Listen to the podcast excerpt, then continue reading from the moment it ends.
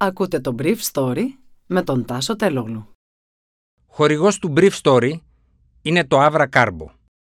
Avra Carbon, ένα ανθρακούχο, φυσικό, μεταλλικό νερό που προσφέρει sparkling εμπειρίες. Καλημέρα σας. Σήμερα είναι Παρασκευή τρεις Δεκεμβρίου δύο χιλιάδες είκοσι ένα και θα ήθελα να μοιραστώ μαζί σας αυτά τα θέματα που μου έκαναν εντύπωση.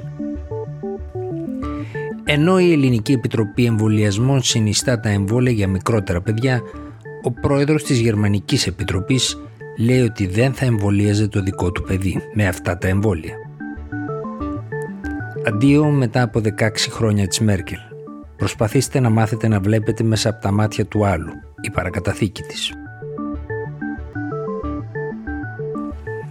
Η Ελληνική Επιτροπή Εμβολιασμών συνέστησε το εμβόλιο για παιδιά πέντε έως έντεκα χρονών της Pfizer-BioNTech την ώρα που ο πρόεδρος της αντίστοιχης γερμανικής Mertens επικρίθηκε δρυμύτατα διότι δημόσια είπε σε podcast της Frankfurter Allgemeine Zeitung πως δεν θα εμβολίαζε ένα δικό του επτάχρονο παιδί με αυτό το εμβόλιο. Ανεξάρτητα με το αν έπρεπε ή όχι να τοποθετηθεί δημόσια ο Mertens, ο ίδιος εξήγησε στην τοποθέτησή του ότι τα στοιχεία που έχουν δώσει οι εταιρείες για τα εμβόλια για παιδιά πέντε έως έντεκα χρονών είναι πολύ λίγα.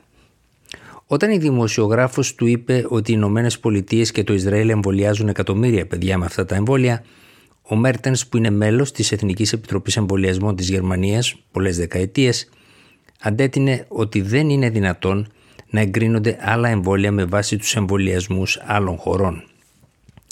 Διευκρίνησε μάλιστα ότι θα εγκριθούν τα εμβόλια για παιδιά με υποκείμενα νοσήματα, αλλά για τα υπόλοιπα θα πρέπει να σταθμιστεί το πόσο βαριά περνάνε την αρρώστια, που συνήθως δεν την περνάνε βαριά, με τις παρενέργειες του εμβολίου.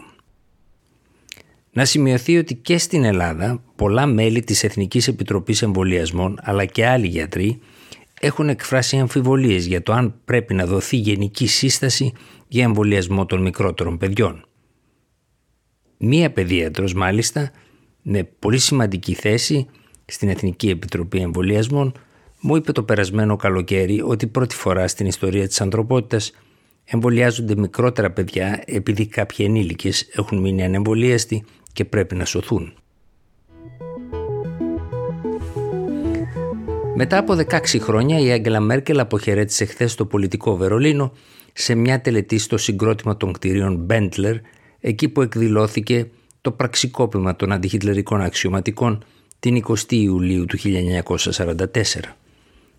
Ενώπιον διακοσίων καλεσμένων από ολόκληρο το πολιτικό φάσμα της χώρας, η Μέρκελ ευχήθηκε στη νέα κυβέρνηση τύχη και όλα τα καλά και τη συνέστησε να μάθει να βλέπει τον κόσμο με τα μάτια των άλλων.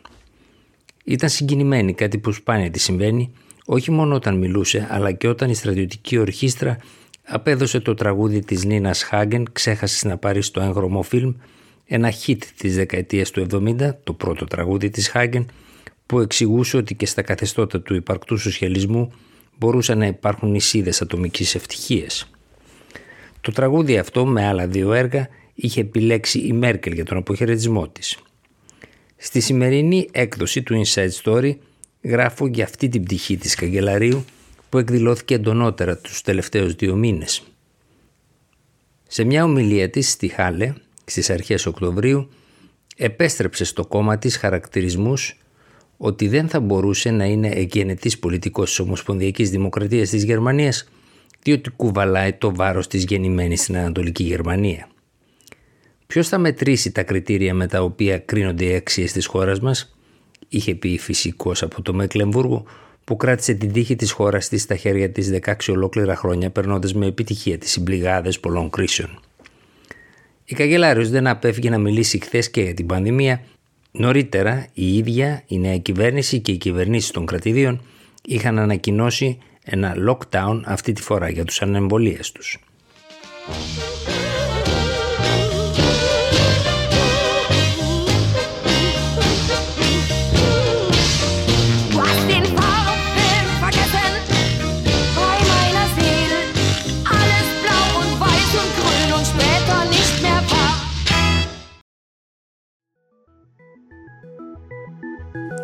Ήταν το Brief Story για σήμερα Παρασκευή, τρεις Δεκεμβρίου δύο χιλιάδες είκοσι ένα.